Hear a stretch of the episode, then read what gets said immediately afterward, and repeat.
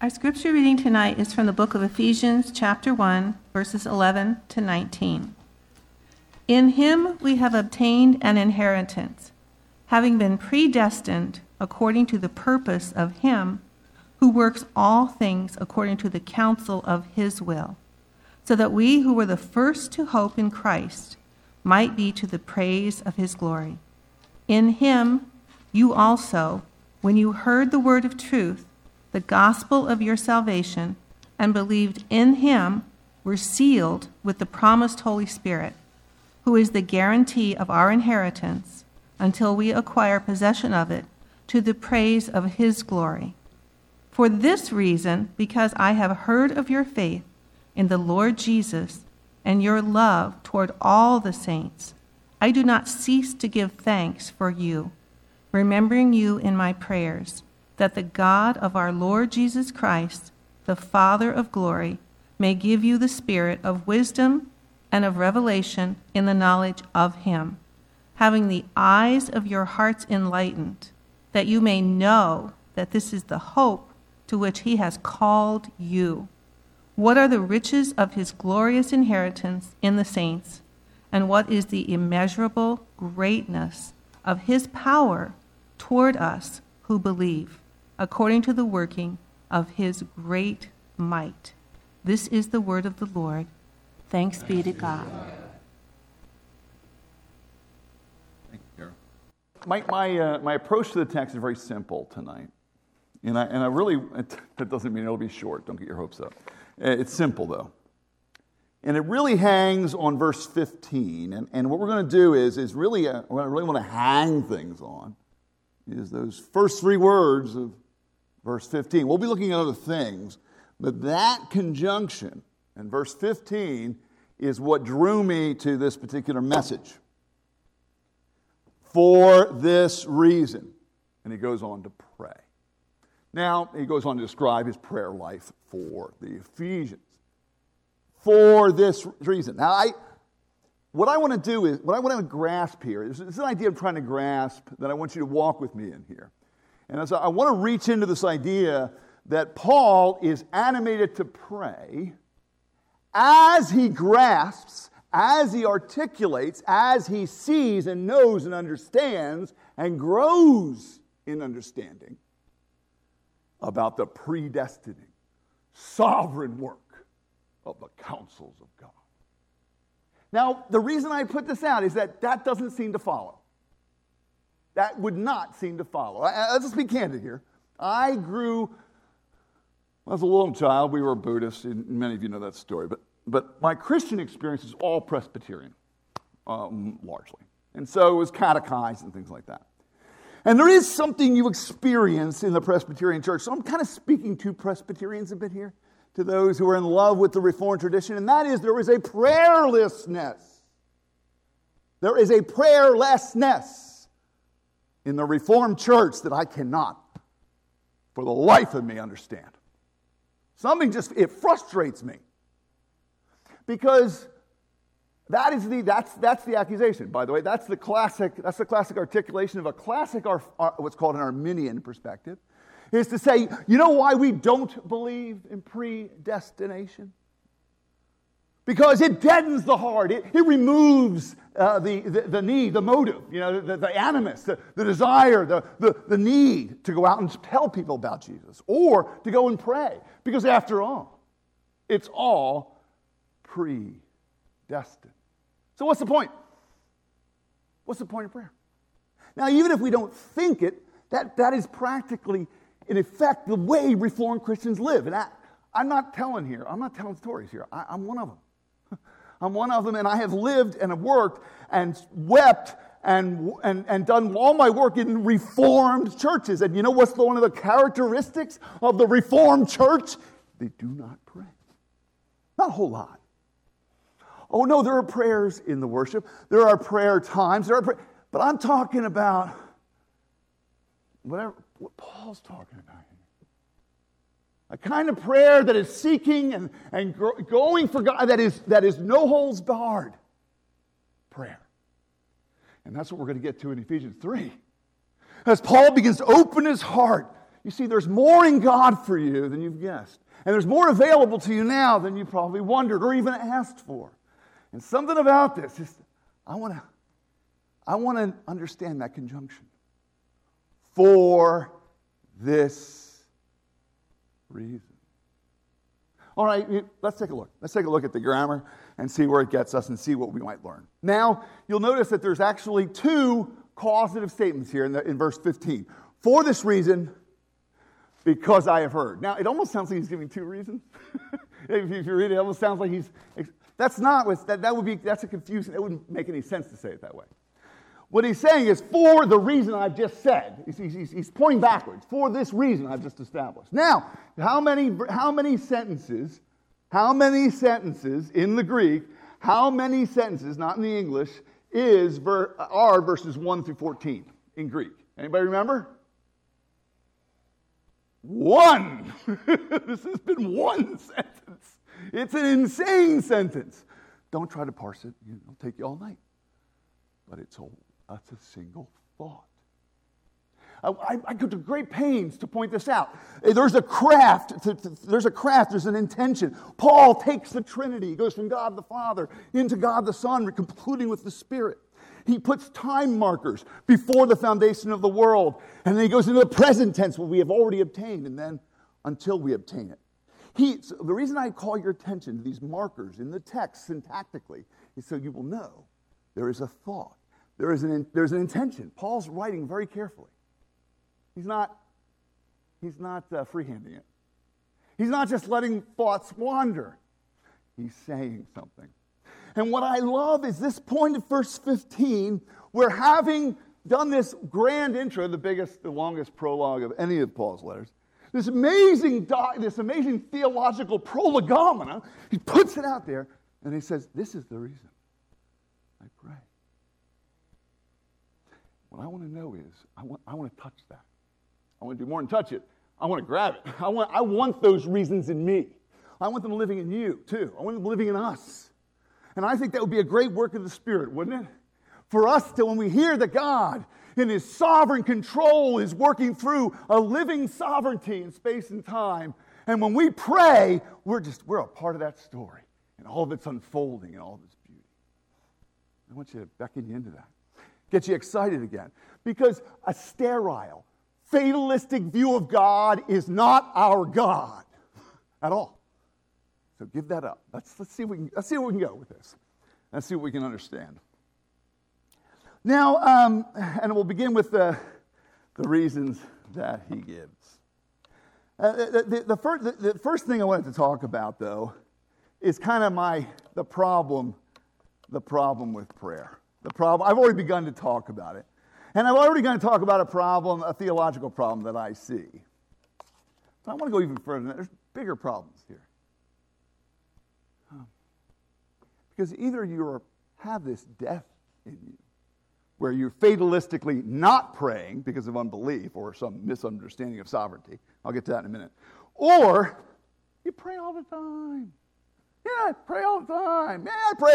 I pray all the time, Chris. Now, I want to issue a warning here, right out the gate, because there's a fundamental misunderstanding about prayer, and I think Paul knows it. Did you know that there are more promises from God in the scripture to not hear prayer than there are for him to hear it? Do you know there's more warnings, more strenuous in front of you warnings where God promises you he will not listen? There's more of those than there are promises that he will. You know, and that, that can be a little jarring when you first hear it because we tend to think of prayer as kind of an inalienable right, don't we? Like, well, I have a right to talk to God. You, you can't stop me. You, well, I go, I can talk to God. God has to, and I think we have a we have a an assumption. a, a, I'll call it a presumption, maybe, not just an assumption, but a presumption that well, anything I say to God, he he has to hear me. He hears all prayer. That is simply not true. It is nowhere said in the scriptures that God hears all prayer. In fact, he says, I do not hear the prayers of the wicked. I don't hear the prayers. I, he even goes as far as to say, I think in the New Testament, he makes extremely clear if you are outside of Jesus, you have no reason to hope in any prayer. Now, Not to put too fine a point on it, if you tonight cannot claim Christ, and I can offer you no assurance for your prayer. Period. Whatever it is. Doesn't that sound mean? Anybody? There's some part of your heart, you're Americans, come on, we're Americans, or most of us are, and there's some part of us that kind of goes, wow, wait a second. It's got to be, don't I have a spiritual bill of rights somewhere? Don't I? We're very much about our rights, right? And asserting them and claiming them and working in them. And it can be very jarring to come to a God who says, yeah, I, you have no rights in my presence. You don't have any rights in yourself. You have no inalienable right to me. That's what the Lord says. You don't. No man comes to the Father, said Jesus, except through me. And a part of that application of that principle is what? Prayer. I guess, in a sense, one of the reasons I wanted to talk about this is because there's so much nonsense about prayer in our generation. There's so much weird teaching about triumphalistic visions of prayer, and there can be maddening and, and, and bewildering and frustrating. And so I want to bring out that first problem. And in a sense, I guess what I'm saying is, I hope you hear me clearly, I don't believe in prayer. I don't believe in prayer. I believe in the living God. Belief in prayer is merely a substitute, something else, not Jesus. Uh, actually, there's an old preacher, a wonderful example of this. I'll give you an example, just how crazy it is. But uh, many of you, I don't know where you bank, but I, I don't bank at uh, Bank of America. And, but let's say I went in there. Say I went down, there's one down the street here, go to Bank of America, walk in, and say, hey, could, do, do you print checks here? Could you print checks that I can write out? I'm like, sure, we sure do, sir. You sure? Do you have an account with us? No. Well, what are you doing here? I believe in cashing checks. It's a fundamental belief I have. I believe in the power of, ca- of cashing checks. But that's what most prayer looks like before God. You have to have an account at the bank to make a withdrawal. And that is so true, even more true, even more poignantly and immediately and eternally true when it comes to our God. And so believing in prayer doesn't get you anywhere. And those who do believe in prayer in the Reformed tradition don't even practice it. But I'm going to actually make a claim here because I've already said, you know, maybe you, maybe you, maybe you, uh, maybe you have this weird view of prayer where you think every prayer you have is worthwhile or, or must appear before God, and it doesn't. Some scriptures don't promise that. But you know, the second thing, I want to say something really clearly. And I say this to myself. If you claim to understand your Bible, to understand predestination, let's say, or the sovereignty of God, but you do not pray, then you don't understand that doctrine. That's what I'm trying to get at here. I'm trying to provoke you a little bit. I'm trying to provoke you because we do this all the time. We imagine we understand things. This happens a lot in spiritual life. We imagine we understand something because it appears to our mind that we have sorted out the logical problems and the logical possibilities and the inferences. And, and we have an idea, and we think, oh, I have an idea in my head, therefore I understand it. And that's so far from the truth, right? because there's a kind of knowing that's just here, but there's also a knowing that's here, right? It's experiential. There's a knowing that's personal, there's a knowing that's practical, as well as a knowing idea. And we must never be satisfied with ideas being in our head about God and not being in our hands, in our heart, in our mouths, in our touch. In our, that, that must never be in the church. There has to be in God's people a connection, right? So, what I'm going to start with is you claim to love the doctrines of grace. That's what they're called in our tradition. And the doctrines of God's electing, choosing love from before the foundation of the world, but you do not pray then you believe something very different than what the Bible is describing. Now, I, I, I wish I could get into how it is you've misunderstood or, or how you've excused or imagined, because this scripture is talking about the living God. I want you to know the living God, the living one. Now, no holds barred. The living, the living God has a living sovereignty. It is burning incandescent in the atoms that, that make the structure of this room and the universe. It is burning around suns a billion light years away, and it's, it's here in this room. A living sovereignty. God's alive, so so is his will. And who could know, predict, or understand that? He's eternal. And I have this idea that as we think and understand God's, God's living exercise as a predestining love, we must always see it as something alive and personal, something that can be touched and known and interacted with. And I don't even understand how, but I know it is so. Because a living knowledge of God and a living love for Him and a personal knowing of Him, what does it do? Well, you start saying, well, that, that's the reason. For this reason. It's funny. Paul's capturing everything he just said, isn't he? God chooses to love sinners and love them forever. That's, isn't that Genesis? I'm sorry. Isn't that Ephesians 1 1 through 14? God has chosen to love sinners and love them forever. That's the whole, that's the whole message. That's the story. That's the reason. That's the hope. And that means that that sovereignty is alive with capturing, renewing, beautiful love. That's amazing. That's alive. That's not a dead letter, is it? That's not a dead prophecy. That's not a fatalistic prediction.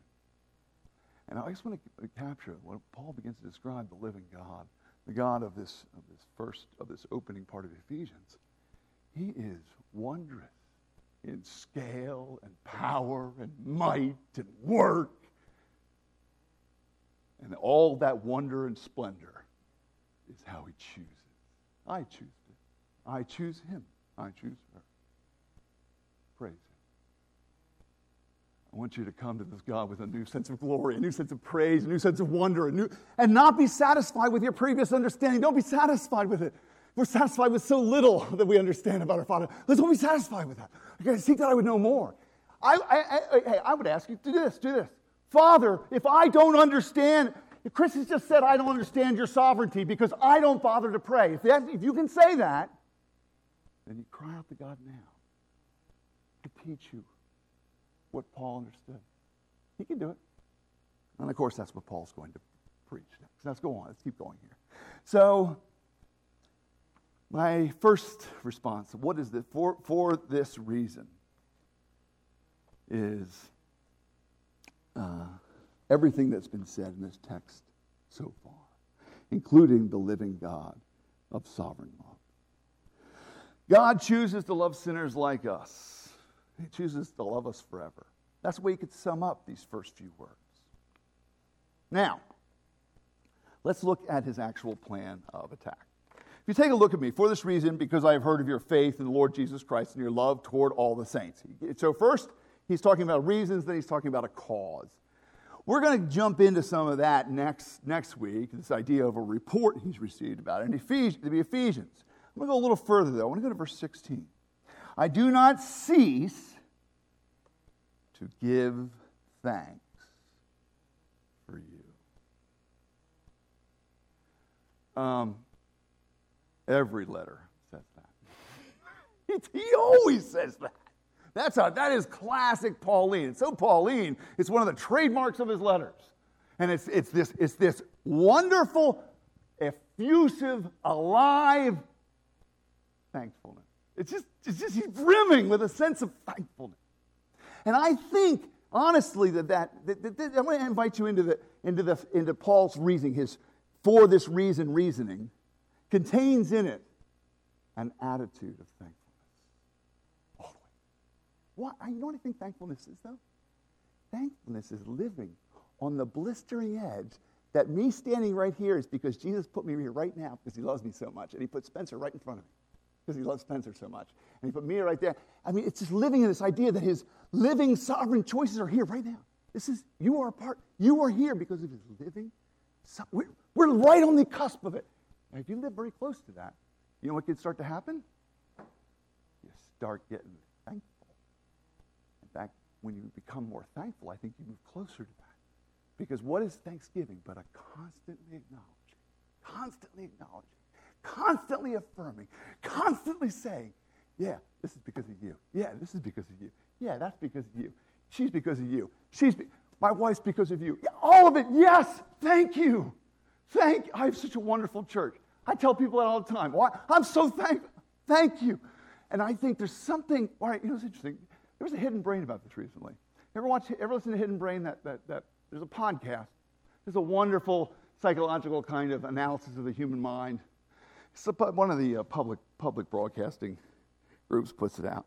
Anyway, it's called Hidden Brain.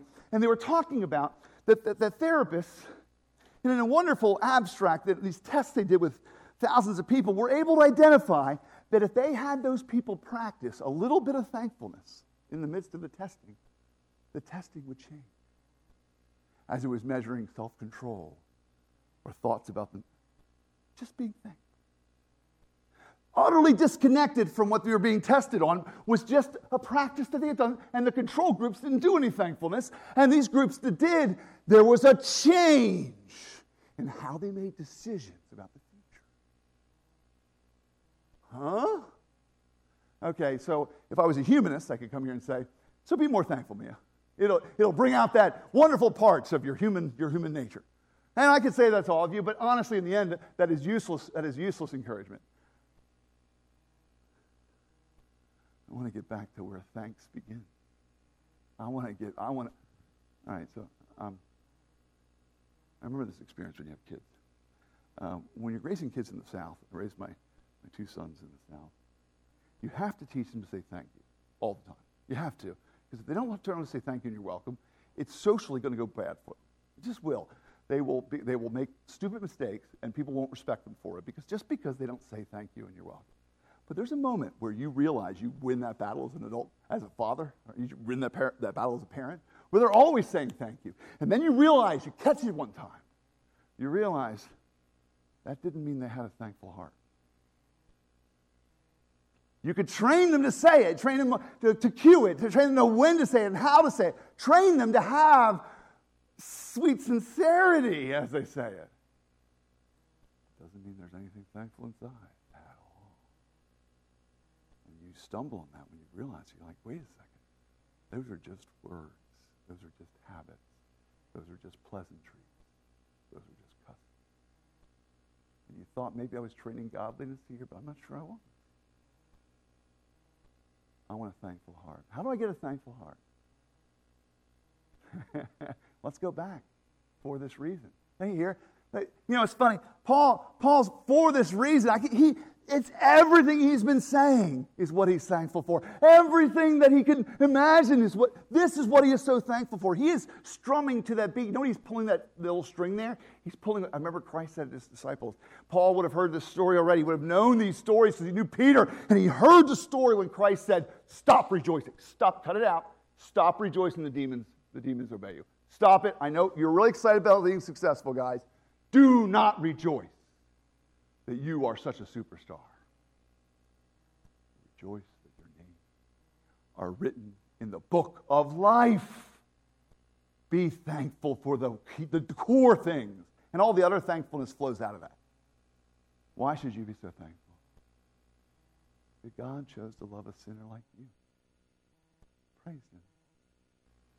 Because God, in His own delight, looked on a guy like Clay and said, Yeah, why not? Isn't that wonderful? Isn't what, what sort of God is? This is wonderful for us, you see. And so um, what we need to go back is I remember that there's a wonderful line from, uh, I think it's, I think it's Yeats, but he says, uh, we have to get back to where all ladders start in the foul rag and bone shop of the heart. To get down to the core of, and, and he has a view of man that was so empty and lonely and desolate. And I'm here to say, uh, the ladder out of the foul rag and bone shop of your heart is so often, thank you for loving a sinner like me. Thanks. And thanks for loving me forever and never letting go. Thanks. Thanks for deciding on me before, before was even a thing.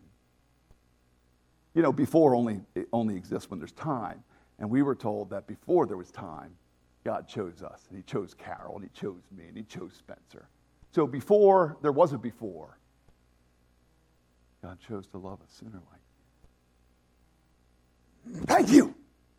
Why can you stop yourself? I mean, seriously, in your heart, how could you? Is any of you in this moment in your heart, does not, some part of you going, Thank you. Why, why, why did you? He had no good reason other than his own delights. He's that wonderful, and his delights are of the best kind. Praise.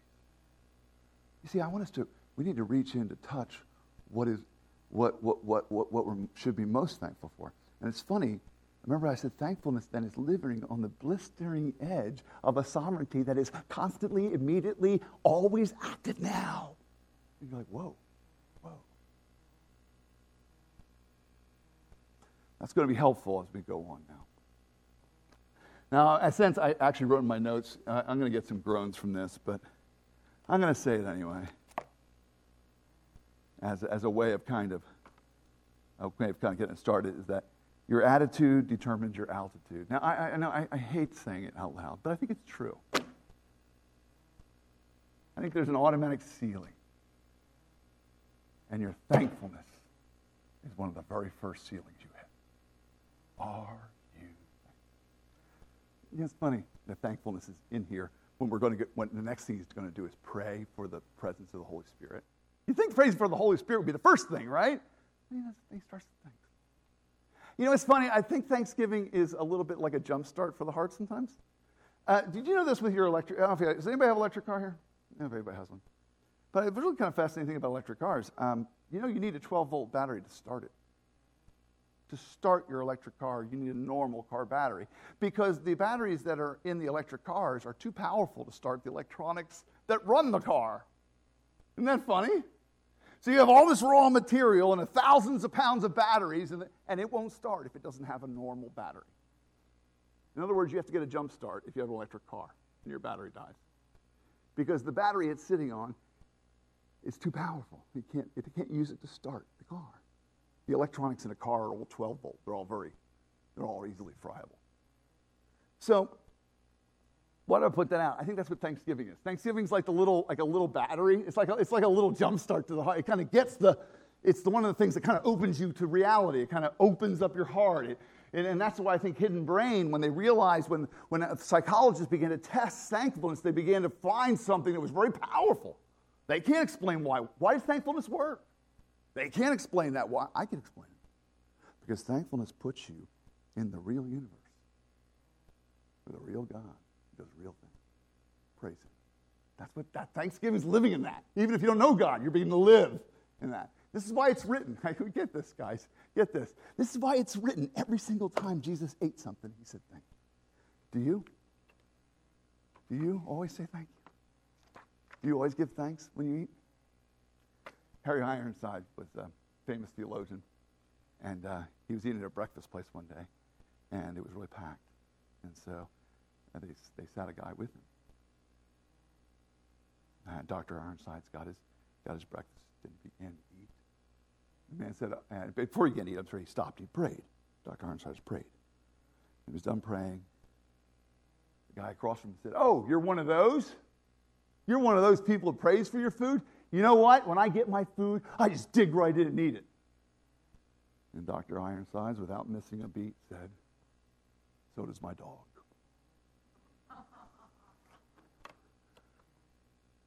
Are you thankful? Are you thankful?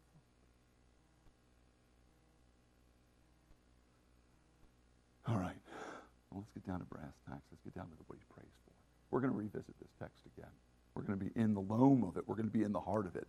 We're going to be taking it apart because I want to understand the three things he prays for. And I also want to talk about what are the eyes of my heart and what kind of vision is that? Do I have 2020? Do you have 2020 in your heart? I don't know.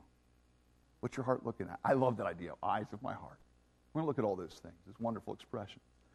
But what I want to capture here is this final part. He prays for three things. The first thing he asks for, you'll see, is he may give you the spirit of wisdom and revelation. We're going to look at that in the knowledge of him. Having the eyes of your hearts enlightened. Amen. But those two things produce three things. And there's a list. There are three whats. What is the hope?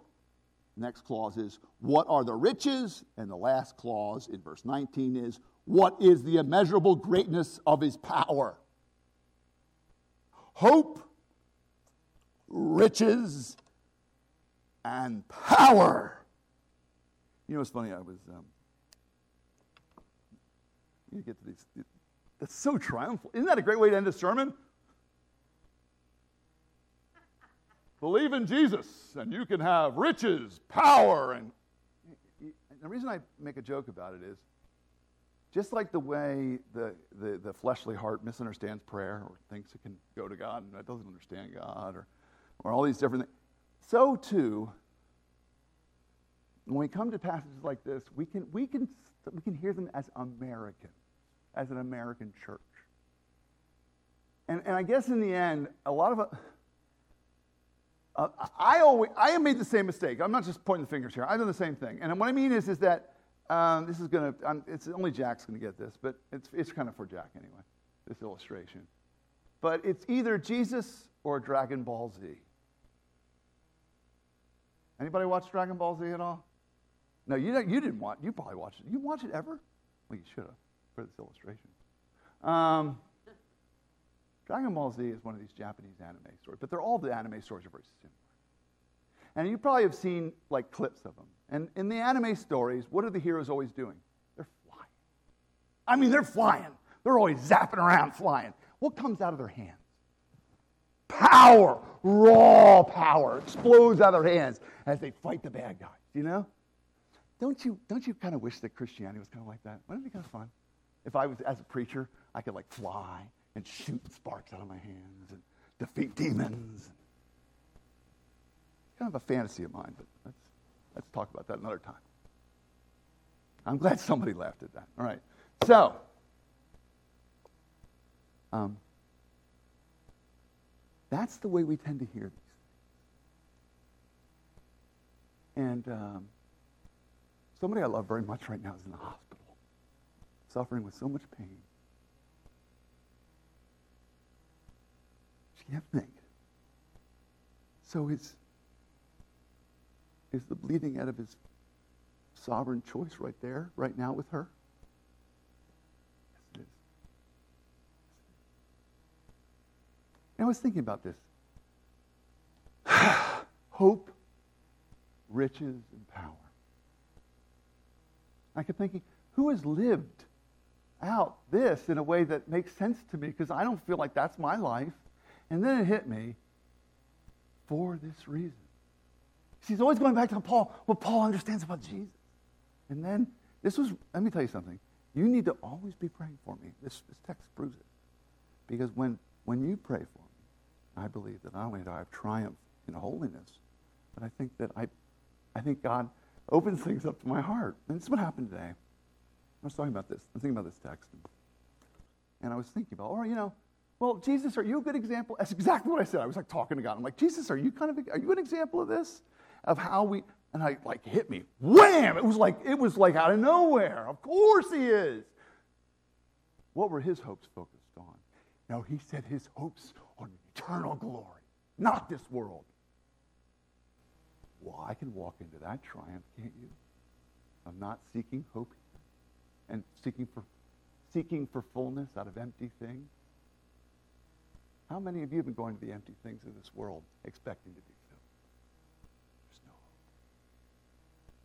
But the hope to which it's calling us is the hope of Christ, a hope for an eternal kingdom, and a hope in the love of the Father, and the hope in a God who chooses to love sinners like you and me. Riches? Riches? It was written that the birds of the air have nests foxes have little holes they can creep into at night. But the Son of Man has no place to lay his head. he unimaginable riches for the whole universe was spoken by the word of God.